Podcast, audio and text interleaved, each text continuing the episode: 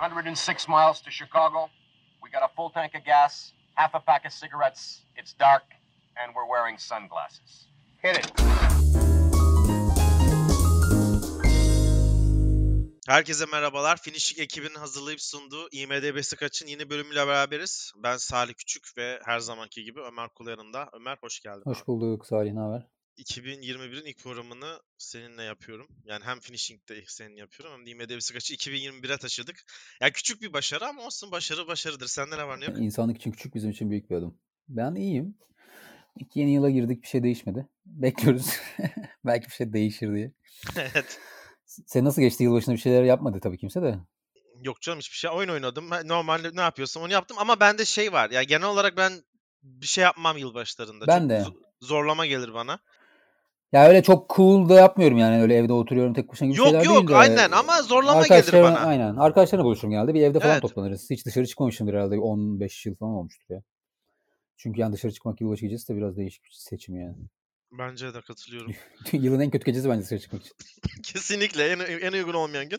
Bir de şu an insan hani ins- 2021 insan formuna soksam kesinlikle 2021'in o- yerinde olmak istemezdim. 6-7 milyar insan direkt bu yıldan bir şey bekliyor böyle umut bekliyor. Hadi ya. Bende de tam tersi. Geçen gün bir şey gördüm ya bir tweet hatta. Demişler ki abi 2021 bak yapacağın şey o kadar az ki. Azıcık bir şeye benzeyeceksin. 2020'den bir tık iyi olacaksın. Yetecek zaten insanlara diye yazmış biri. Evet o da var Böyle bir ama bakış açısı da var. ben yine hayal kırıklığı bekliyorum. Çünkü hala dünya barışı falan gibi Yok be. Bence insanların tek var. beklentisi var abi. Pandemi en azından bir Kontrol altına, bitsin evet. neyse yani aynen. O bence insanı yeterince mutlu edecek yani. Vallahi Ömer 2-3 tane ünlü selebritinin ölümüne bakar. Direkt her şey 2021 geri gelsin diye bağışlarlar. İnsanoğlu tamahkardır. Abi güven. kusura bakmasınlar da yani bu sene yaşadığımızdan sonra, bu sene yaşadığımız hayattan sonra hala selebriti ölümüne üzüleceklerse söyleyecek bir şeyim yok yani. Bütün selebritler öyle ölebilir. Ama yani pandemi bitsin. Benim dediğim gibi. Katılıyorum. Peki yılbaşında film izledin mi? Elinde ne var? Dökül. Yılbaşını tabii ki izlemedim. Ama ondan önce bir iki film izlemiştim. Şey, bu- ya çok da matah bir şey izlemedim aslında. Yine böyle yılın en iyi filmleri de listelerine giren bir iki tane film izledim. Bir The Assistant. Bir tanesi de The West of Night. Ya Assistant çok fikir olarak iyi aslında. Ya bu Weinstein'ın birazcık oradan esinlenmiş. Yani bu seks skandalları, Me Too Movement. Böyle bir prodüksiyon ajans, prodüksiyon şir- şirketinde geçiyor ve orada asistan olarak çalışan bir kıza uygulanan bir seksist bir durum var. Ama yani aslında şöyle cinsiyetçi yaklaşımlar dizideki hiç şey filmdeki hiç belirgin değil. Ama o kadar sinsi ki yani normal hayatta bir şey olur mesela hiç sana seksist gelmez ama filmde aslında şunu demek istiyor. Yani sizin cinsiyetçi görmediğiniz birçok şey aslında Cinsiyetçi. kadınlar için zor durumlar yani. Evet. Diğer filmde The West of Night. Ya bu da hiç izledin mi bu filmi? Yok izlemedim bunu. Bunu bunu izle bak tavsiye ederim yani. Değişik bir film. Birazcık böyle 80'ler havası var. Zaten 50'lerde geçiyor gerçi de bana 80'ler gibi gözükmüş. Ee, bir tane bir radyo DJ'nin e, değişik bir ses frekansı keşfetmesiyle radyoda onun üzerine gitmesiyle hafif böyle uzaylılar, muzaylılar, spiritüellik, paranormal aktiviteler diye gidiyor film. Enteresan yani. İzlemesi de çok kolay bu arada. Bir buçuk saat. Böyle hoş vakit geçirmek isteyene öneririm. Güzel. Ben de bayağı film izledim. İki tane film hakkında konuşmak istiyorum. Biri çok kötü. Büyük ümitlerle demeyeyim de aslında ne olacağı da belliydi ama yeniden o Tenet'in yarıda bıraktığı işi tamamlayacak mı açısından bakılan Wonder Woman e, ikinci film 1984. Gerçekten e, kusursuz bir fiyasko. Ee, hani fiyaskoyu da bu kadar iyi yapabilmek bence zor bir şey. Şey olurdu mesela böyle haberler olurdu işte ODTÜ'de bir öğrenci ÖSS'ye girdi. 180 sonra 180'de yanlış yaptı. Bu çok büyük bir başarı çünkü her soruyu bilmeniz lazım değil mi? Bu da bir temel plan gerektirir. Wonder Woman bunu çok güzel yapmış. Yani filmde her şey yanlış yapıyor. Ya kurgu da yanlış, görsel efektler de yanlış, oyunculuk yanlış, senaryo yanlış. Bir süreden sonra e, takdir etmeye başladım ben bunu. Hani e, buradan bizi dinleyenlere bir film nasıl kötü olur örneğini 1984'ten verebilirim. Gerçekten e, muhteşem bir fiyasko var karşımızda. Abi bir şey söyleyeceğim sen diğer şeye geçmeden de bu 180 sorunun doğrusunu mu hepsini doğru yapmak mı hepsini yanlış yapmak mı daha zor? Onu hakikaten ben yıllarca cevap veremediğim bir soru yani. Bence de ik- ikisi de bana çok zor Çünkü sallasan 180 soru da tutar 5-6 tane değil mi? Tabii tabii kesinlikle çok üstün üstün bir bilgi seviyesi. Yani 180 soruya da hakim olman lazım. işte Wonder Woman bunu tersten göstermiş bize. Her şeyi bilip yanlış yapmışlar gibi. İkinci filmde bir Amazon Prime Exclusive The Big Sick.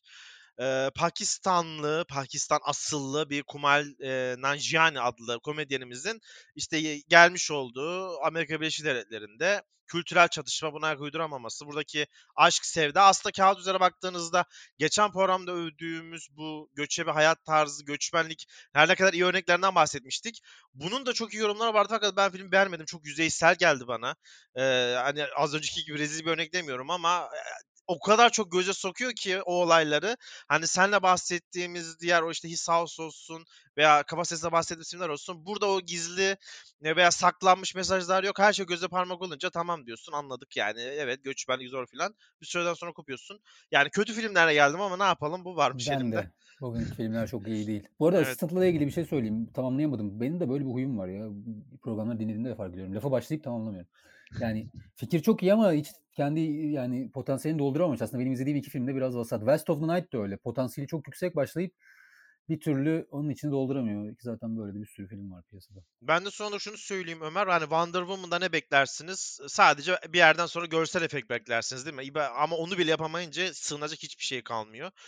Şey gibi e, böyle çok ünlü bir filmi hatırlarsan bir ara bir yedek filmlerin furyası çıkardı. İşte e, Scary Movie serileri falan çok son derece kötü bir görsel efekt olurdu. Wonder Woman Wonder Woman'ın çakması gibi görünüyor.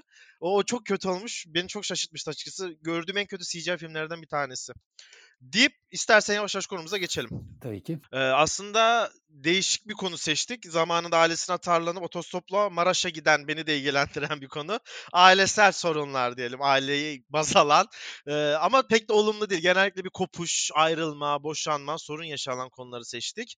Ve Ya şöyle diyelim mesela ben aile filmlerinde benim en çok hoşuma giden şey aile özellikle Türkiye gibi yani birçok yerde tabii aslında Amerika'da da aile çok kutsal burada da böyle hani toplumsal yapının bayağı temeli ya. Hı hı. Ee, o yüzden sanki böyle hep insanların çok el üstünde tuttuğu, her şeyin önüne koyduğu bir kavram. Ama maalesef bu da aslında ya, dünyadaki yalanlardan biri yani. Her ailenin kutsallığı diye bir şey yok. Aileden aileye çok fazla değişiyor. Hı hı. Zaten sorunlu aile bence sorunsuz aileden çok daha fazladır yani dünyada. Birçok insan içine doğduğu zaten içine doğduğun aileyi seçemiyorsun ve birçok insan bunun şanssızlığını hayatı boyunca yaşıyor. İçine düştüğü ailenin durumundan dolayı her türlü şey olabilir yani. Biz de o yüzden o yüzden filmlerde bunlara özellikle bir iki tane film var böyle çok sorunlu aileler bugün konuşacağımız. Evet. Böyle şeyler ilgimi çekiyor o yüzden. Çok güzel söyledin. İstersen ilk filmimize başlayalım. Bu ilk filmle ilgili benim bir 15 saniyelik anım var. Onu, onu anlatarak e, sana bunu paslamak isterim. Bu film gösterime girdiğinde ben e, dört gözle bekliyordum. Çünkü o zamanlar çok fazla böyle belirgin sitelerin etkisi altındaydım. Onun notları, puanları görünce bunu izlemem lazım dedim. O zaman da şu an burada aktif olmayan bir sinema vardı Mersin'de. Ee, ve orada sadece orada gördüm. İşte sine bonus vardı. Büyük sinema zincirleri almamış bu filmi. Son derece küçük bir film. Küçük bir sinema salonunda A Separation'ı gördüm. Ve dedim ki benim bu filme gitmem lazım. A Separation'ı izlemem lazım. O zaman işte Nader ya Asimin orijinal adıyla. Ee, yanımda da arkadaşım vardı dedim bu filme girelim. Film açılmadı Ömer. Çünkü iki kişiydik. Ve iki kişiyle ben sinemayı e, başlatamam dedi. İki kişi daha buldum ben hamburger yiyen. Burger King'den adam topladım. Dört kişi olduk. Filmi başlattım. Filmi izledim. So- o dört kişi beraber çok mutlu bir şekilde ayrıldık. Ve benim 2-3 gün kafamda film dönmeye devam etti. Sanırım bir film zaten 2-3 gün kafanda dönüyorsa o film çoğu şeyi başarmış demektir. A Separation diyelim. Sen peki filmi içeri zorla soktuğun insanlar filmi beğendiler mi gerçekten? Çok beğendiler. Teşekkür ettiler Ay, bana. Benim de o böyle egom Mourinho gibi olmuştu o dakikalarda. Süper canım. Ben bayılırım öyle şeylere. Ben de bir kere birini konsere sokmuştum öyle. Beni çıkışta teşekkür etmişti. Öyle şeyler çok güzel oluyor. Ya bir Separation müthiş bir film yani ne söylesek az. Şimdi böyle girdim tabii. Güçlü bir giriş yaptım. Farhade'nin e, ben ilk üç filmini izlemedim sadece. Onları da artık ne zaman nasıl bulurum izlerim. Çünkü onlar bayağı artık underground. İlk e, 2010, 2009 yapımı About Ellie ile birazcık uluslararası sulara açılıyor ve bu ondan sonraki filmi A Separation. Burada artık çılgın atıyor yani Farha- Farhadi. Ee, boşanmanın eşiğinde bir karı koca ile başlıyoruz. Ki zaten İran'da boşanmak falan zaten oldu. Yani direkt ilgi çekici bir konu haline geliyor yani birinci saniyeden Sürreal bir olay olduğu için orada. Yani Zaten boşanmaya karşı e, bir de e, konuştukları artık kimle konuşuyorlar tam bilmiyorum. Bu işler nasıl yürüyor İran'da, kime başvuruluyor bunlar için ama hangi merci onu da görmüyoruz zaten. Direkt seyircilere konuşuluyor filmin ilk sahnesi. Enteresan başlıyor film ve ondan sonra da enteresan devam ediyor. Ya ben ilk girişi şöyle yapmak istiyorum. Benim için bu film yani ben de Bize sonuçta sinema okurken işte senaryo dersleri verdiler vesaire. O zaman bu film daha yoktu ortada ben okurken. Ama herhalde şu an muhtemelen eee, birçok üniversitede senaryo yazımı derslerinde ders olarak bu izletiliyordur diye tahmin ediyorum. Çünkü başlangıcına itibaren bütün kırılmalar o kadar nasıl söyleyeyim yani güzel besliyor ki filmi hiç boşu yok yani filmin. Hiçbir olay boşuna olmuyor. Hı hı. Hiçbir diyalog, hiçbir hareket boşuna olmuyor. Kavga ederlerken karı koca kavga ederlerken adamın yüksek sesle girip sonra içeride kızı olduğunu hatırlayıp kavganın ilk cümlesinin ortasında bir anda sesini kısıp kapıyı kapatmasına kadar yani değişik değişik ayrıntılar var filmde. Hem oyuncu yönetimi çok iyi, senaryo çok iyi. Benim en sevdiğim herhalde filmlerdendir. Benim de çok özel kişisel bir ilişkim var filmle. Ömer şimdi başka şeyler diyecektim ama çok güzel girdim. Ben de buradan doğan bir soru sormak istiyorum sana. Her zaman da tartışılan bir konudur. Sinemada senaryo ne kadar önemli? En önemli üç şeyden biri olabilir mi? Çünkü bazı kişiler şunu savunur hep.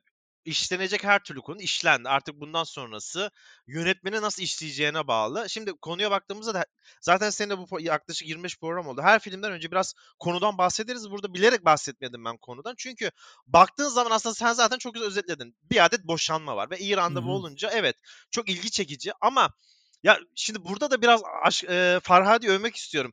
Tamam belki de on binlerce boşanma filmi izlemişizdir senle ben. Skeç izlemişizdir, dizi izlemi- izlemişizdir. Ve baktığın zaman kağıt üzerinde hani yönetmen adına bakma, hiçbir şeye bakma. Böyle bir senaryo olduğuna bak. Senaryo okuma. Sadece konusu olsun.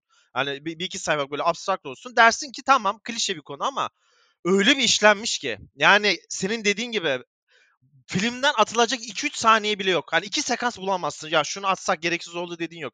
Her sekans, her saniye, her sahne filmin dramasına bu kadar mı güzel eşlik eder? Yani bir babanın banyo yıkanma sahnesinden tut bir kavga sahnesine veya sessiz bir sekans her şey filmi etki ediyor. E, Burada da o zaman şu anlama geliyor mu? Tamamen sana şu an aklımda yarattığım bir soru.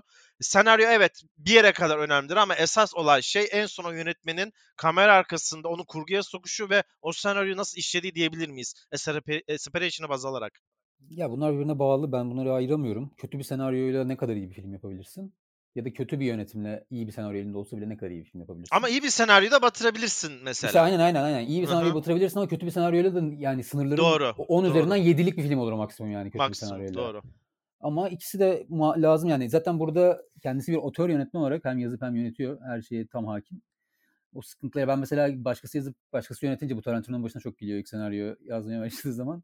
Evet. Orada öyle sıkıntılar olabiliyor yani. Hem hem bir de uyum için olması lazım. Yani iyi bir yönetmen, iyi bir senarist de yetmiyor. İkisinin aynı zamanda bakış açısının yakın olması gerekiyor. Mesela işte True Romance'de Natural, Natural Born Killers'da Tarantino'nun yaşadığı hayal kırıklıkları Oliver Stone ve Tony Scott'tan kaynaklanıyordu yani.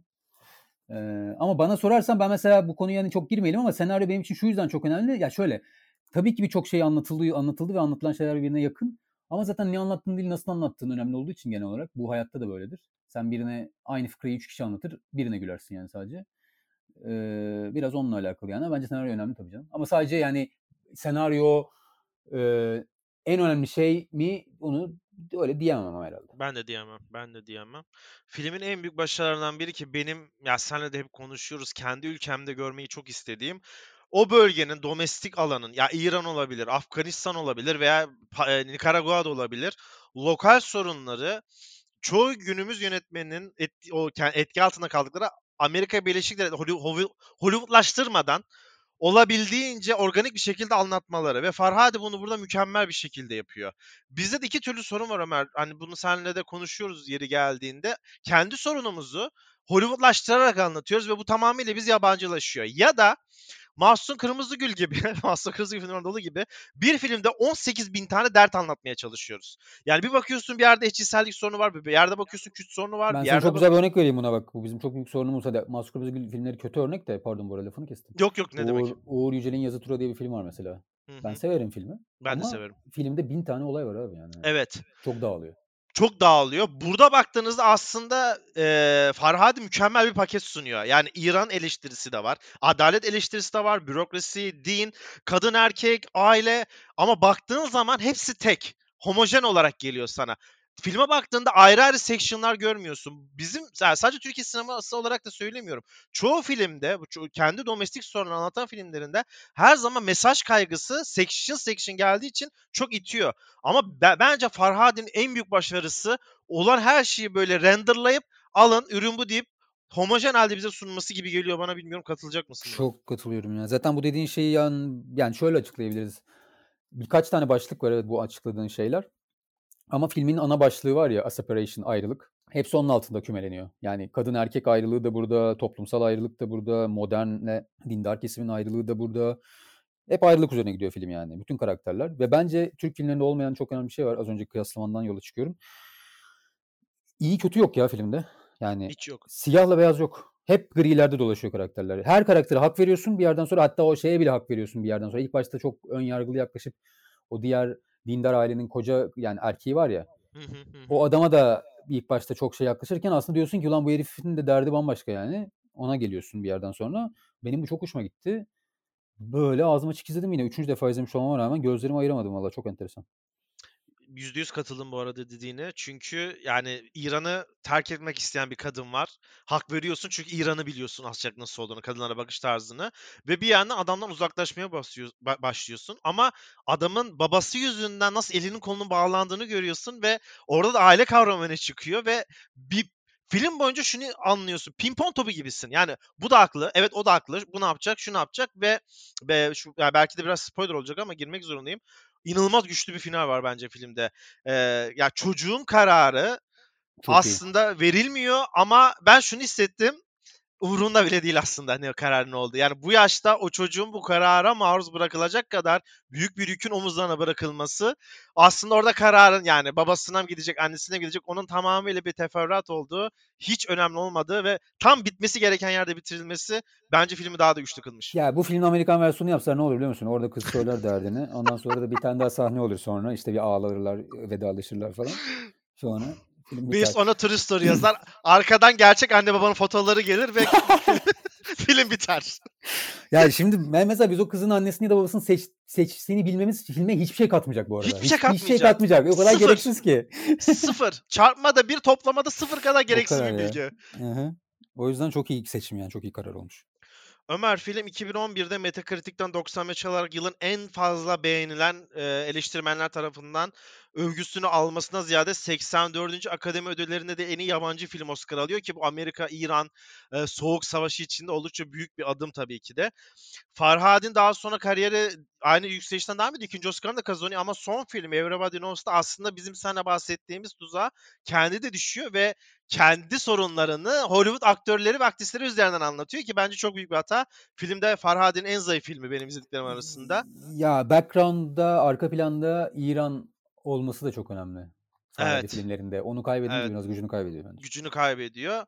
Ee, onun dışında hani sen çok sevmezsin böyle listeleri ama işte bu ayda sinema dergisi özel bir sayı çıkarmış 2000'den sonra. İşte Millennium'dan sonraki 20 se- yılın en iyi filmleri listesini kendi almış. Mesela ben de öyle bir liste olsa böyle top 50 falan A Separation'ı kesinlikle alırdım deyip son notlarım varsa dinlemek isterim. Yani her şeyi söyledik. Birazcık e, tabii filmin etkilendiği mesela Haneke'nin Hidden'ından etkilendiği söyleniyor. Zaten bundan bir 10 yıl önce galiba Hidden. Ee, Kaşe miydi orijinal adı? Tam Evet. hatırlamıyorum. Evet. Ee, Hitchcock ve Bergman etkileri de var. Özellikle Bergman etkisi ben çok gördüm filmde. Yani Hitchcock'ta yer yer yani hiç kendini onu o tarz pazarlanması da film. Filmde değişik bir gerilim de var. Ki zaten genel olarak ben Farhad'in filmlerinde o gerilimi hep hissediyorum yani. Ama asıl gerilim About Ellie'dedir bu arada izlemeyenler. About Ellie'yi mutlaka tavsiye ederim. Son notum da Renoir, Jean, e, Jean Renoir'ın bir lafı geldi aklıma. Hatta bir tane filmle ilgili bir kritikte de biri yazmış galiba. Ama buraya ben İngilizcesini yazmış. Şimdi hemen şipşak bir çevirim, çevirim yapayım. Ee, hayatın asıl cehennemi herkesin kendi e, nedenleri olmasıdır demiş. Bu film biraz bence bunu bu lafın Güzel, üzerine güzel yapılmış bir bir, bir film gibi. Çünkü herkesin kendi nedeni olduğu zaman kimse haklı ya da haksız olamıyor yani ve Hı hı. iş biraz orada kilitleniyor. Bu arada filmde değişik bir değişik bir, bir, bir mizah da var yani. Her şey var ya filmde çok enteresan. Evet. Evet. Doğru mizah da var filmde ve güldüğüm 2-3 yerde var. Kesinlikle katılıyorum. Ömer istersen sıradaki filmimize geçelim. Ee, bir korku filmi. Bu arada pardon bir şey daha ekleyecektim ya. Buyur. Din yani filmin şöyle bir zorluğu var. Tabii yani bizim biz, senle ben ya da ne bileyim herhalde biz dinleyenlerin de öyle sorunları olmaz da e, din, hak mesela Hı hı. ve onur bu tarz şeyleri özellikle din konusunu günah sevap işlerine birazcık giriyor film. Çok. Özellikle Ee, Kur'an'a basıp e, şey evet. değiştirme sahnesi Bu inanılmazdı bence. Türkiye'den de çok değişik böyle hani televizyonları arayıp şunu yaparsam günah olur mu falan diye soran teyzeler var ya. Evet, Yani öyle konularda evet. İran'da tabii ki de var. Belki de bizden daha fazla. Evet. Ve yer yer yeminin yasanın nasıl önünde olduğunu çok güzel eleştirmiş Farhadi. O çok iyi sahneler. İşte dediğimiz gibi ama o kadar organik veriyor ki sen onu alıyorsun zaten böyle şey 23. kare gibi o beynine giriyor. Ömer sıradaki filmimiz American Beauty. Normalde izlerken benim çok beğendiğim bir film. Daha sonra malum sebepler yüzünden biraz korku filmine döndü izlerken. Ee, sinemanın altın yılı 1999 senesinde yani o seneki filmleri zaten düşündüğümüzde Hollywood'un korku- özellikle. Hollywood'un evet e, altın senesi. Bir Sam Mendes filmi. Orta yaş bunalımındaki Lester'ın ailesiyle kurduğu iletişimin kademe kademe çöktüğü bir zamanda kızının Angela'ya yani kızının arkadaşı olan Angela'ya yakınlaşmasından sonra Lester karakterimizin dönüşümünü veya nasıl desek dönüşüm çabasını belki de e, izliyoruz. Şöyle başlayalım. E, Kevin Spacey'nin olduğu, ya ben Kevin Spacey benim dünya üzerindeki en beğendiğim 2-3 aktörden bir tanesi. E, House of Cards'ta her sahnesine aşık olarak izlemiştim. Malum olaydan sonra da tabii ki kendisinin kariyeri yok olup gitti. Ve o bilgiyle gelince o şimdi seninle de konuştuk programdan önce. O bilgiyle hazır konmuş bilgiyle film izlemeye başlayınca ben çok gerildim. Sanki kendini oynuyormuş gibi hissettim çoğu sahnede. O nasıl sulanır, bu nasıl sulanır. Ya filmdeki herkesi sulanmış gibi hissettim. Yani şeyde çekim aralarında falan. Böyle blooper sahnelerinde mıncıklamış gibi hissettim. O beni çok gerdi. Ama onun dışında tamamen Kevin Spacey'i dışarıda tutup filme bakarsak da şunu hissettim. Senin Fight Club'da işte izlerken eskimiş, şu an yenilemiyor dediğin tam tersini ben American Beauty'de hissettim. Hadi ya. Evet, Ben, tam tersini ben, hissettim. ben Film hiç eski düşündüm. hiç eskimiş gelmedi bana. O kadar cheesy gelmedi. İlk senle başlayalım o zaman. Daha sonra ben neden karşı tarafta olduğumu e, konuşayım. Ha yok cheesy'liğe ben de katılıyorum. Film cheesy değil ama şey var biraz. Hani o zamanın o zaman için 1999 yılı dedik değil mi? 1990 Evet. yılı do- 99 yılında provokatif provokatif gözüken şeylerin hiçbiri yani şu an "Aa" falan çok sahnede tabii. yani. Tabii, hani o tabii. zaman ilk izlediğimde şok olmuştum yani 99 yılında. O yüzden artık günümüz 2020 yılında böyle hani tırıs gelip fırıs gidiyorlar. Yani ben filmi ben de beğendim aslında bir daha izlediğimde ama beğenmeme nedenlerim yani daha az beğenme nedenlerim bir tanesi zaten Kevin Spacey dediğin gibi bir tanesi de işte yine bu biraz bana eskimiş geldi film. Hem, hem yönetmenliği hem karakterler yani biraz komik bir film aslında.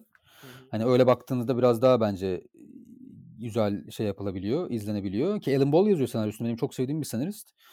Ee, ama çok iyi diyaloglar olmasına rağmen filmde ben e, karakter yazım yani karakterleri karakterleri beğenmedim. Yani Alan Ball'un kaleminden çıkmış gibi değil. Biraz daha içi boş karakterler gibi geldi. Böyle hani e, ne bileyim işte ben Six Feet alışığız artık.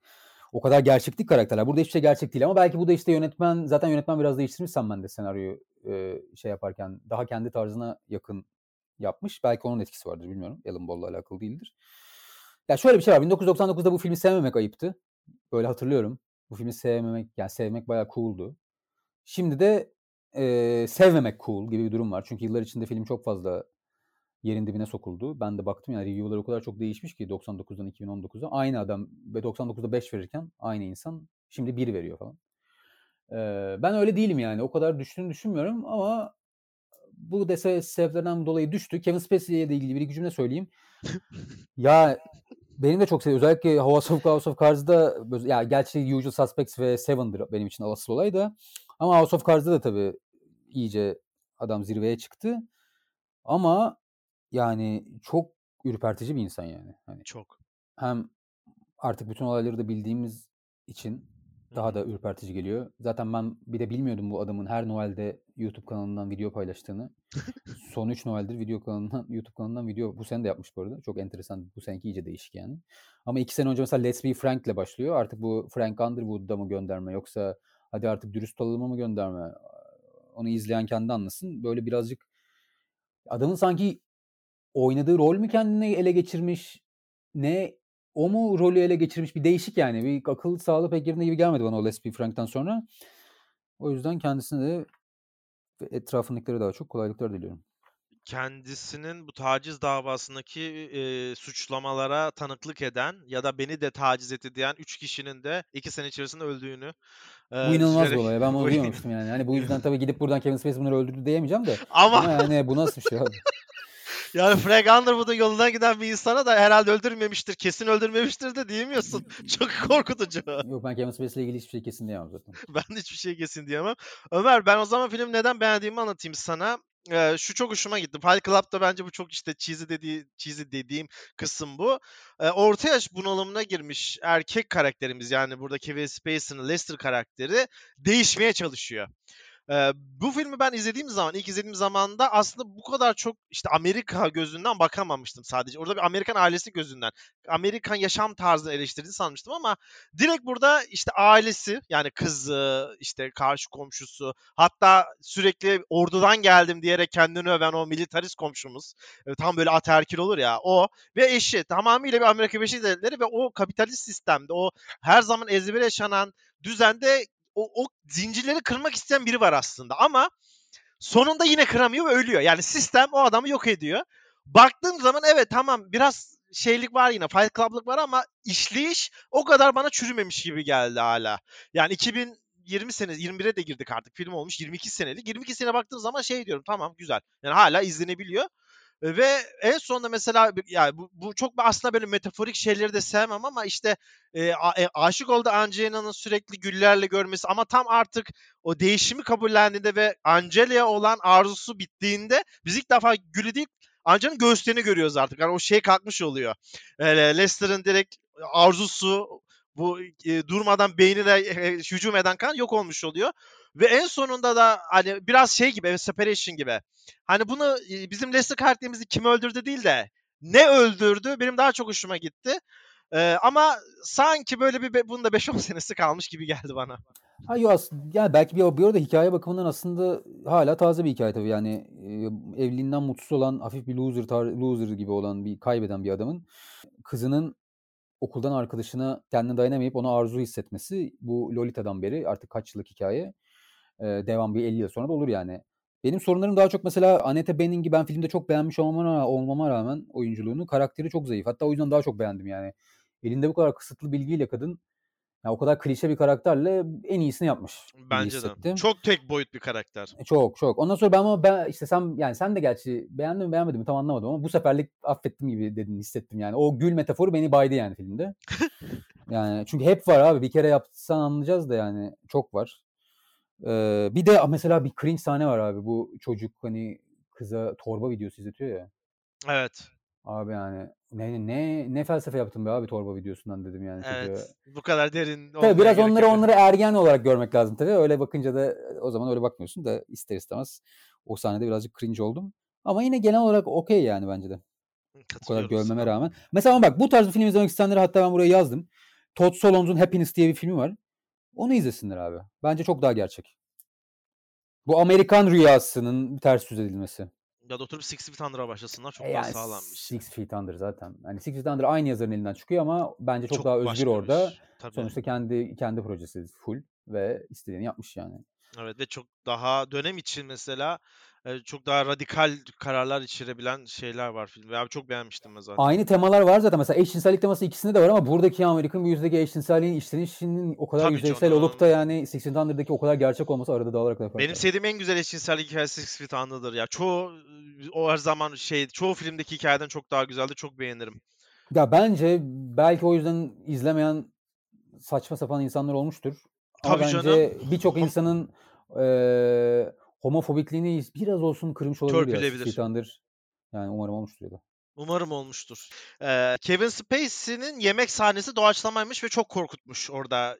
Hangi sahne olduğunu hatırlatalım. Sinirlenip yemek e, tabağını duvara atıyor. Normalde bunu yere atması gerekiyormuş ama orada gaza gelip duvara fırlatmış. Karşısındaki yani eşi ve kızı çok korkmuş ama o sahne o kadar çok beğenmiş ki Sam Mendes devam ettirmişler. 5 Oscar ödülü var ve en iyi filmde bunların içinde dahil. Son notumda Ömer, e, Bruce Willis, Kevin Costner ve John Travolta Kevin Spacey'den önceki adaylarmış. Ama Sam Mendes dönem için daha az ünlü bir oyuncuyla çalışmak istedim. Kevin Spacey'e teklif götürmüş. Kevin Spacey de teklif gelince çok şaşırmış çünkü ş- şunu söylemiş. Her zaman zeki ve hızlı karar alan karakterler canlandırdım. Lester şu an kariyerime kadar en hantal ve salak olan karakterdi. Ben de yine bir şey denemek istedim demiş. Çok güzel. Bu arada ben stüdyo Kevin Spacey'i e, daha doğrusu şöyle. Aslında evet sen ben de Kevin Spacey'i çok istiyor doğru. Stüdyoda Kevin Spacey hiç kim kim ya kim bu Kevin Spacey Evet. falan diye istemiyorlar yani. Ama iyi seçim olmuş tabii. Bence de. Var mı senin son notun Amerikan güzeliyle ilgili? Valla yok. Hani izlememiş olanları. Bu arada yani mesela ben herhalde bir daha kolay kolay izlemem bu filmi. Yok tamam noktaladık kesinlikle. Aynen. Bitti yani. Bitti bitti. Alacağımız bitti. Son ben yani şunu fark ettim. Dönemin yorumlarını okuduğum zaman işte 99 senesinde çoğu şeyin yani burada doğru kelimeyi de kullanmak lazım. Tabu diyebilirsin. Çok sınırların ötesine diyebilirsin ama 21 sene aslında çok kısa bir süre. Yani dünya tarihi için zaten saniye kadar o kadar çoğu şey normalleşmiş ki artık o beni korkuttu biraz. Gayet normal çerezlik bir film geldi. Ben hatırlıyorum Ömer o böyle bir film şey gibiydi etkisi. Böyle temel içgüdü filmi gibiydi Amerikan Güzeli. Hani aileyle izlenmez, çok sınırlarda dolaşıyor filmler evet şey ya var. değil mi yani? Bakıyorsun aslında. bir şey değil mi? Gerçekten annenle babanla izlerse hiç de bir şey yok yani. O kadar normalleşmiş. Şimdiki filmimiz benim üzüldüğüm bir film. Çünkü sevmek için yine denedim. Şimdi şunu söyleyeyim ben Wes Anderson'a hayranım. Ve Ya ben sana zaten ilk bu soruya gelecektim. Enteresan. Yani Wes Hayranım. Anderson sevip bu filmi sevmemek evet. en çok en çünkü ben mesela Wes Anderson son filmlerinden çok baydım artık mesela. Son bir iki üç filminden. Eee, Oraya geliriz ama neyse. Sen tamam gir. geliriz. Geliriz. Ben onları da sevdim. Çok enteresan. Mesela ben o zaman daha da sevmem lazım. Çünkü ben onları da sevmiştim. Isle of Dogs falan bayağı benim hoşuma gitmişti. Ee, 2002 yılında Royal Tenenbaums. Ee, zaman şimdi listeleri birbirimize gönderdik. Anlatalım bu off the record hikayeyi. Birbirimize filmleri gösterdik. Ben Ömer'de Royal Tenenbaum'u görünce elimi alnıma götürdüm. Dedim benim bu filmle ilgili hiç yanım yok. Açtım baktım IMDB'de 4 vermişim zamanında ama böyle bir yani insan salak olabilir. Ben de salak bir anıma denk gelmiştir dedim. Bir daha Olabilir. izledim ve yine beğenmedim ve yine beğenmediğime de oldukça üzüldüm. Ömer bu filmi beğenen olarak ilk söz sırasını sana veriyorum ben. Çok kısaca bir 15 saniye konusunu anlatalım. Aslında çok da konusu bu da şey gibi, A Separation gibi. Yani senaryonun işlenişini izlemek lazım. Royal Tenenbaum ve karısının kağıt üzerinde olmasa da bir boşanma kararının ardından etrafa dağılmış çocukları ve yeniden ailenin bir, bir, bir arada olma çabasını anlatıyor. Tabii ki Wes Anderson kendi tarzında. Ee, Royal Tenenbaum diyelim. Ya bu filmi nereden başlasam çok enteresan. Çünkü ben tabii ben tabii yıllar önce izledim ki o zaman hatta Wes Anderson gibi bir insan benim için yoktu yani. Ben sadece filmi görüp oyuncu kadrosunda bir sürü sevdiğim insan vardı. Wes Anderson'un hiç filmi izlemiş miydim hatırlamıyorum. Sanıyorum izlememiştim. Zaten üniversitedeyim yani 10-15 yıl vardır. Yani filmde Bill Murray var. Bir de ben şey hikayelerini çok seviyorum böyle işlev işlevini kaybetmiş aile yani. Bu benim için bunun en iyi örneklerinden biri. Hı hı. Ee, Gene Hackman var. Bir sürü gönderme var filmde. Görsellik olarak zaten o zamana kadar görmediğim bir şey var yani. Filmde renklerinden tut böyle kitap gibi film yani. Zaten kitap olarak başlıyor. Ee, hani ne bileyim tenisçi Bjorn Borg'ünden e, psikoterapist Olivier Sacks bu şey bilir misin bilmiyorum. Uyanışlar diye bir kitap vardı. Evet. Mesela Bill Murray'nin karakterini oradan yola çıkarak yapmış, yazmış e, Wes Anderson. Yani Gwyneth Paltrow'u hiç sevmem. En sevdiğim filmi yani. Hani böyle şey oluyor. arada ortak noktamız vardır. Ben de Paltrow'dan nefret ederim. Ha, yani bu ilk defa yani ilk defa bu filmde ben Paltrow'dan gözümü ayıramıyorum. Yine öyle oldu yani. Yine böyle abi kızda nasıl soğuk bir güzellik varsa falan diyorum. Ee, çok ironik, çok absürt ve bence çok zekice yazılmış diyaloglar. Çünkü her şey artık ya- sen sevmediğini bildiğim için her cümleme bence diye başlıyorum korktum. ve ben çok çok yüksek e, filmin kendi IQ'sunun çok yüksek olduğunu düşünüyorum. Belki bu göndermelerden dolayı. E, Margot Robbie aşkı olsun. Ya bir sürü şey var filmde sevdiğim yani. Hiç böyle spoiler vermeden. Genel olarak ben böyle tuhaf komedileri seviyorum. Sana lafı bırakmadan Wes Anderson'la ilgili de bir fikrimi söyleyeyim. Ben Wes Anderson'un en sevdiğim yönetmenlerden biriydi. Ta ki yani Geliyor. yok. Öyle özel bir film yok nefret ettiğim. Her filmde aslında her filmini seviyorum bir yere kadar. Ama artık galiba e, Tekrara? Moonrise, Moonrise Kingdom'dan itibaren artık tamam dedim "ho- hocam yani. Yettin sen. Yani hala izliyorum filmlerini de ama artık etkilenmiyorum yani. Artık çünkü ne bekleyeceğimi biliyorum. Beni hiç şaşırtmıyor filmleri.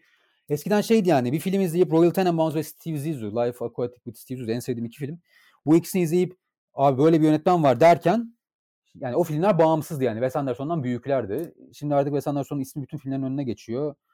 Hep aynı pastel renkler, hep aynı tasarımlar, hep aynı manyak e, derecedeki ne denir ona Absürt simetri karakter, simetri hastalığı, karakter. Eee, hem evet, öyle evet, evet, simetri evet. hastalığı, o hüzün. Mesela ben o hüzüne tav olmuştum. Hem Royal Tenenbaums'da hem Steve Zissou'da. O komik bir hüzün var ya.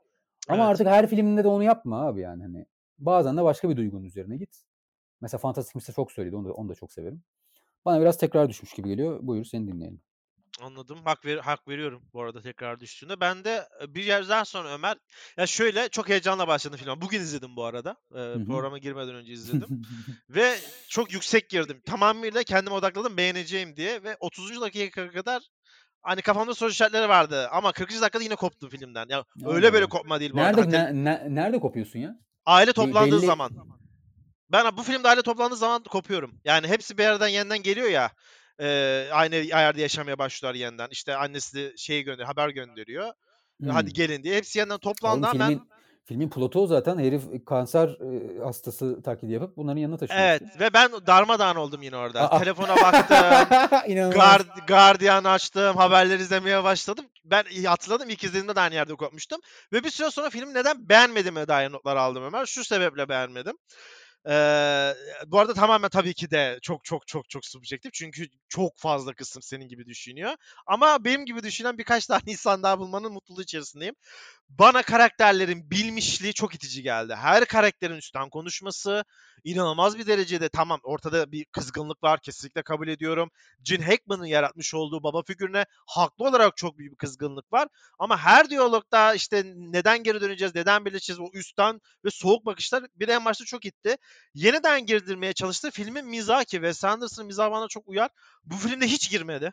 Hiç yani ne hiç, hiç sadece gülemedim ve senin dediğin şey var. Bu formül her zaman çok iyi işler Wes Anderson'da. Belki de bu filmde de çok iyi işliyordur. Ben giremiyorum ama komedi mi dram mı? Yani git gel git gel git gel ikisinden de koptum ben bir süre sonra. Çünkü karakterlerle bir empati kuramadığım için bu arada bu benim sorunum. Karakterle empati kuramayınca drama imkansız giremezsin. Yani şey düşün. Bir karakteri sevmiyorsan o üzüldü sen üzülemezsin. Bu en basit kural, en en dip kural. Ee, onun yaptığı şey de ki Ben Stiller'ı ben hayran biriyim ama o bile beni itti. Zaten Petrov'u hiç sevmem. Bu filmde iki kat daha sevmedim. O oyunculuk, o soğukluk hani mesela seni çekmiş beni daha da itti. Şey olsaydı elimde bir hızlı ileri sarma, klikteki gibi böyle Anderson'ların direkt Peltrof'un sahnelerini çıkarın. Hani kalan bir saati bana paket olarak verin diyecektim. O kadar nefret ettim onun sahnelerinden. Ve e, bunun son olarak da belki sana zorlama gelecek ama o filmdeki simetri hastalığı, renkler falan bana çok zorlama. Hani her sahneye simetri koyayım falan. Beni en son o da itince ben böyle bayağı darmadağın olup ben filmi niye beğenmiyorum iddialar eşliğinde bitirdim. Benim için kötü bir deneyim. Abi, sen dedin ya Amerikan Beauty'de bir daha izlemem. Ben de ikinci kez şans verdim bir daha bunu denemem artık. Ol- olmuyor bende bu film. Ya dediklerin çok subjektif olduğu için aslında birçoğuna cevap veremeyeceğim. Çünkü olabilir yani. Hani bir zamanı beğenmediysen o- yapacak bir şey yok. Ama iki tane konu var. Onlara cevap verebilirim. Bir bilmişlik konusu. Ya karakterlerin hepsi zaten dahi çocuklukları. Evet, evet. Hani öyle olmaları bana çok normal direkt yani. Öyle olmasalar daha çok şaşırdım mesela. Böyle ağır başlı falan olsalardı daha saçma gelirdi. Diğeri de simetri durumu işte zaten ben dedim sana benim biraz Wes Anderson filmlerinden sonradan rahatsız olmanın sebebi bu. Ama bu ilk örneklerinden. Hatta Rushmore var. Bundan önce Rushmore çok öyle değil yani. Royal Tenenbaums'da başlıyor her şey. Başlangıç olduğu için ben burada çok memnunum. Steve Zissou'da da okeydim. Devam, Nacilik Limited falan derken artık 5-6 film sonra e abi tamam hasta mısın git doktora falan oldum yani. Hani, e, simetri hastalığı var adamda. E, ama işte aynen bu ikisi benim fikrim böyle. Gene Hackman'ı ben çok beğeniyorum filmde bu arada. Onun yerine de o da istememiş bu arada filmde oynamak ve Evet. sette de inanılmaz huysuzmuş yani. Diğer oyuncuların lafları hepsi çok saygı duyuyorlar bu arada yani. Arkasından kötü konuşmalar da. Ama yani hep sete geç geliyormuş bir şey yapıyormuş işte okumuyormuş senaryoyu bilmem ne. Umurunda değilmiş yani. Pek yanına da yaklaşamazlarmış. Tabii mesela Ben Stiller'la Gwyneth Paltrow'da yıldızları olduğu için asıl filmin onlara da çok az zamanı varmış film çekimi için ve onların zamanına etrafında planları yapmışlar. Yani böyle tuhaf bir komedi yani. Coen var filmin içinde. Coen'ler var. Ozu var. Bir sürü. Aslında bence asıl en büyük şey e, bu Gönül Çelen'in yazarı. J.D. Salinger. Onun yazımından çok etkilenmiş Wes Anderson. Hani bu kitap olarak yazılan kısımlar var ya. Ya da filmin dili. Zaten direkt e, e, Salinger'ın dilinden. Franny ve Zoe kitabı var Salinger'ın. Orada da hatta Tannenbaum diye bir karakter var. Ben de ha bir de asıl en büyük galiba dizinin en çok etkilediği, etkilediği kesim yani yeni yaratıcılardan diyelim şey Arrested Development. Arrested Development yani yaratıcıları hatta e, Michel Hurwitz miydi adamın adı? E, bu şey demiş. Royal Tenenbaums'u izledim ve, ve, ve yani filmi izleyince Arrested Development'ı yapmaktan vazgeçmiş bir süre. Yapamam herhalde demiş yani. Çünkü kafasındaki aynısını yap, yapmış Wes Anderson. Oradan sonra ama biraz bir tık değiştirerek diziye girmişler bir sene sonra.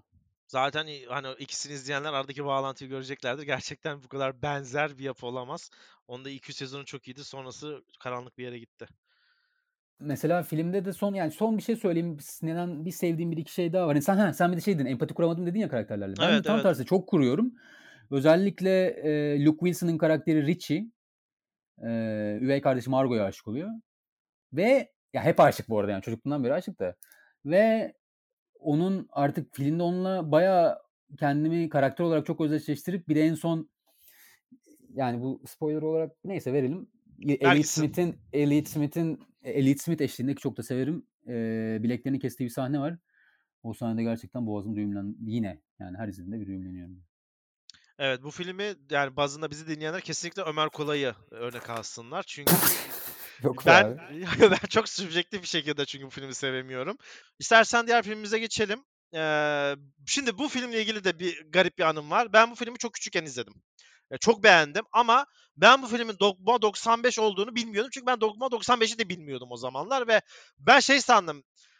çıkarılmış sahneler falan izliyorum ben. Çünkü sürekli sallanıyor bir şey. Yani kamera sallanıyor. Görüntüler görüntüler amatör. Niye diyorum böyle bir kamera var? Niye kalitesiz diyorum her şey?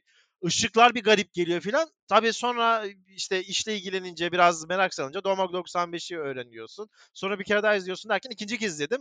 Şimdi bu program için üçüncü kez izledim. Yine beğendim. Yine bayıldım. Bilmiyorum benim kadar seviyor musun ama Çok. e, gerçekten şahane bir film. Doğma 95'in ilk filmiymiş Ömer. Hani bir kronolojik olarak, miladı olarak kabul ediliyor. Ama seneler sonra Thomas Winterberg biraz hileler yaptığını ve 2-3 yerde bu kuralı bozduğunu söylemiş. 98 senesinde babalarının 60. yaş günü kutlaması için toplanan ailesinin hikayesini anlatıyor ve aslında Godfather 1 gibi böyle nasıl orada bir düğün sahnesi olur, ayrı ayrı lokal diyaloglar olur ve şey dersiniz bu nereye gidecek? Ben tamamen Efes'ten o gözle izledim. Yani bu nereye gidecek? Nasıl bağlanacak? Karakterler aklında tutmaya çalışıyorum. Ve bir, şimdi biraz filme de gireriz ama benim filmde en çok hoşuma giden şuydu. Tabii sonunda, sonunda bahsetmeyeceğim. Sadece ilk kısmından bahsedeceğim şu an. Ben film bana şunu çok hızlı verdi. Burada çok büyük bir sorun çıkacak. Ya burada inanılmaz şeyler olacak. Seni buna hazırlıyorum. Ha, Karakterleri aklında tut. Kim nedir sen bil. Ben birazdan fitil yakacağım. Ben bu bana çok fazla geçiyordu. Festen diyelim. Bana da Gerçi ben filmi ilk izlediğimde nasıl hangi modda izlediğimi hatırlamıyorum ya da ne kadar bilgim vardı filmle ilgili acaba hiçbir şey bilmeden mi oturdum başına onları da hatırlamıyorum da ama şimdi izlerken artık kaçıncı defa izledim. Bu arada ben bu filmi işte geçen kafa sesinde bahsettik ya Selçuk'a ben izlettim Evet. ve bir sürü insana ben izlettim. Benim zaten böyle şeylerim var işte Six Feet Under bunlardan biri, Fast Ten bunlardan biri, işte A Separation da bunlardan biri bu arada. Geçen gün izlerken yine ev arkadaşımı zorla izlettim filmi. Böyle insanları film izletme huylarım vardır. Bu da onlardan biri yani. Herkes, etrafındaki herkesi izlesin istediğim filmlerden biri. Ya filmdeki ilk şok beni çok şaşırtmadı. Daha da şöyle pardon zaten kaçı defa izledim şaşırtmaması normal de belki ilk izlediğimde de şaşırtmamıştır ama ilk şoku yiyorsun ama sonra dalga dalga geliyor ya şoklar. Yani Evet. filmi 10. defa da izlesem artık yok artık ya falan oluyorum izlerken Evet. böyle. Hani eee, rezillikler oluyor. Doğum günü partisi sürreal bir şekilde devam ediyor. Yani öyle bir sürreal ki yani bunu artık para darmadağın olmuş ortalık yani hala millet dans etmeye falan çalışıyor. İnanılmaz sahneler. Filmde acayip bir komedi de var mesela. Benim hatta komedi olarak genelde izliyorum ben filmi. Çünkü artık bir yerden sonra o kadar sürreal oluyor ki e, genel olarak en çok sevdiğim filmlerden biri bu arada. Yani Dogma 95 özellikle Dogma 95'te en çok sevdiğim film galiba Idiot'la Idiots'la yarışır. Lars von Trier'in. Onu da çok severim ama bu bir tık hı. önde galiba. Bende de bu bir tık önde. Ya punk bir film ya. Öyle izledim yine yani izlerken. Aşırı punk bir film. Her şeye karşı çıkıyor sanki böyle. İnanılmaz yani. ırkçılık var. Yani cinsel saldırı vesaire Ensest. tecavüz, Aa. enseslik yani ne kadar şey varsa hepsini yıkıp geçiyor film.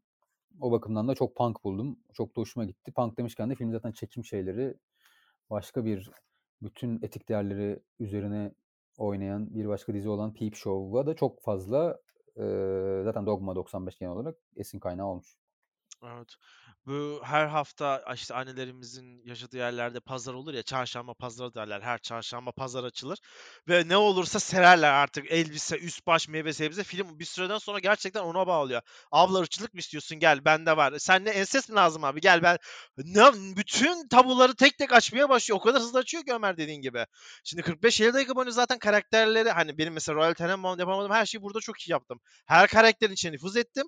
Ve neyin başına bir şey gelse bana o done olarak gelmeye başladı. Bir süre sonra yoruldum. Çünkü orada bir şey patlamış, burada bir şey patlamış. Hitler'in 2. Dünya Savaşı cephesi gibiydi. Yani her yerde bir kriz var artık. Ve bir süreden sonra takip etmekte zorlandım.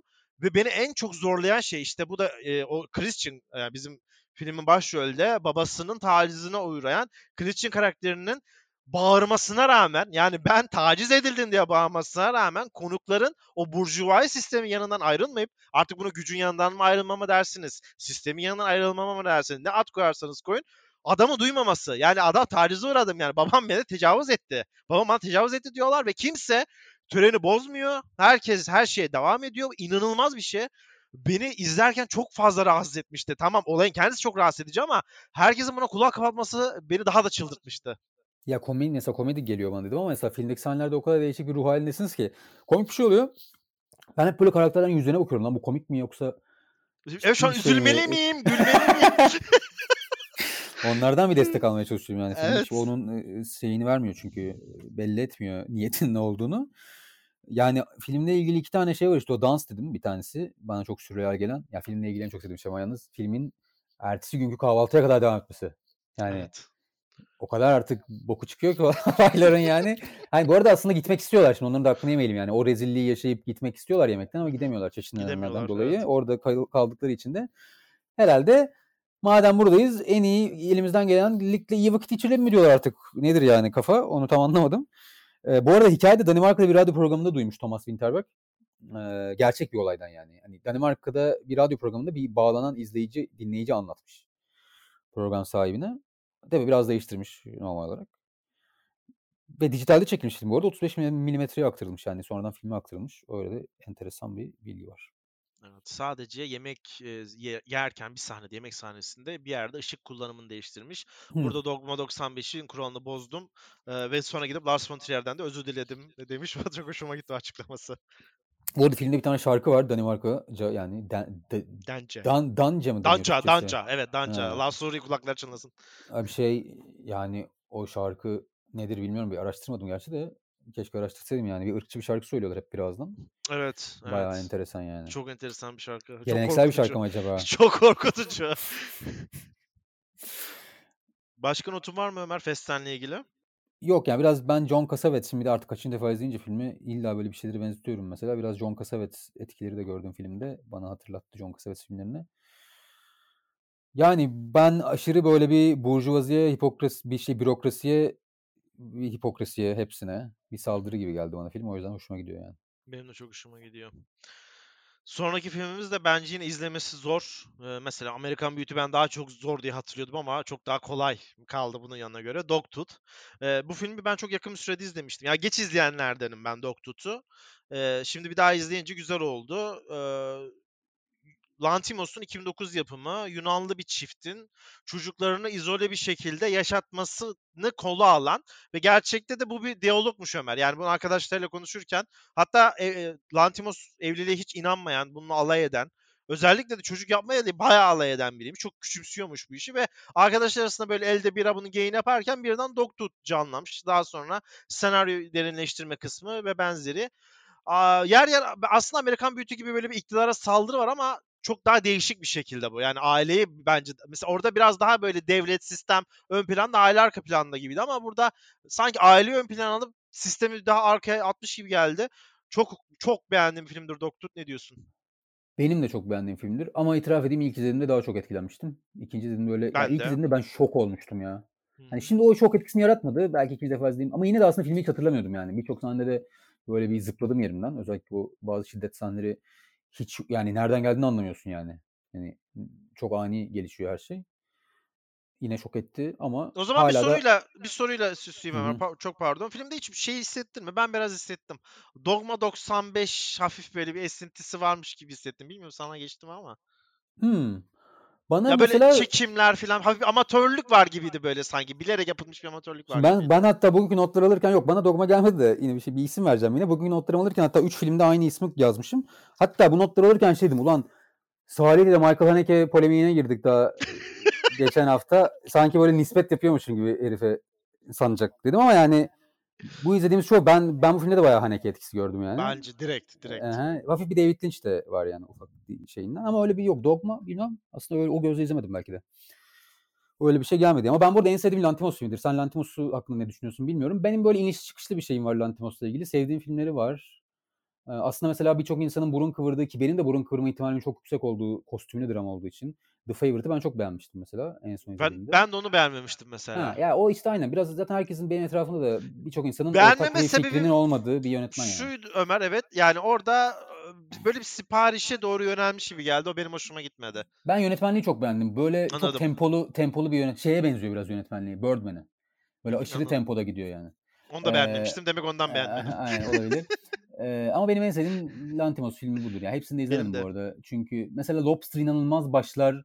Ah, sonra ikinci yarısında ben çok dağılıyorum o filmin. Killing of a Sacred Deer iyidir falan filan. Ama bu filmde hakikaten yani ben şeyi seviyorum zaten. Ben bu filmi izlediğimde fikre bayılmıştım. Bu bu arada böyle olaylar var. Ailesini eve hapseden babalar. Hani çok da Evet. lafı uzatmayayım. Yani bu Castle of Purity diye bir film varmış. Araştırırken gördüm. O zaten 1950'lerde gazetelerde çıkan bir olaydan hani konusu onunla aynı. 50'lerde gazetelerde çıkan bir olay. Kitap kitap olmuş, tiyatro olmuş. Hani o yüzden çok hatta Fritz Fritz davası var. Fritzl yani çok zor okunuyor. F R I T Z L sonunda 3 tane sessiz harf var. Elizabeth Fritzl polise polisi arıyor. 27 yıl babası tarafından eee, Bodrum katında tutulduğunu açıklıyor ve bir öğreniyorlar ki babası buna tecavüz ediyor yıllarca. 7 tane çocuk yapıyor. Onları da Bodrum katında büyütüyor. Hiçbirine gün yüzü göstermiyor falan filan. Hani böyle olaylar oluyor aslında. Film çok fantastik bir şekilde anlatılsa da hani inandırıcı gelmeyenler varsa o yüzden böyle olayların olduğunu da hatırlatalım Evet. yani. Evet kesin. Benim filmde en çok sevdiğim şey hani zaten çok uzattık da basit ve direkt bir anlatım var bak. Onu yine fark ettim. Hiç böyle lago lago yok abi. Her şey görüyor, izliyorsun, oluyor. Bu, bu, bu. Her şey net. Hatta film bir başka sevdiğim şey basit ve yalın anlatımın dışında bir de hiçbir background bilgi vermiyor. Çünkü ihtiyacın yok yani. Hı hı. Bunlar neden onu yapmış abi? Ne yapacaksın? Bak yine geçen az önceki konuya geliyoruz. Yani. Baba niye onları, niye bunu yapmış? Be- ne gerek var ki bu bilgiye? Merak sana, duymuyorsun. sana o Evet. bilgi vermiyor yani.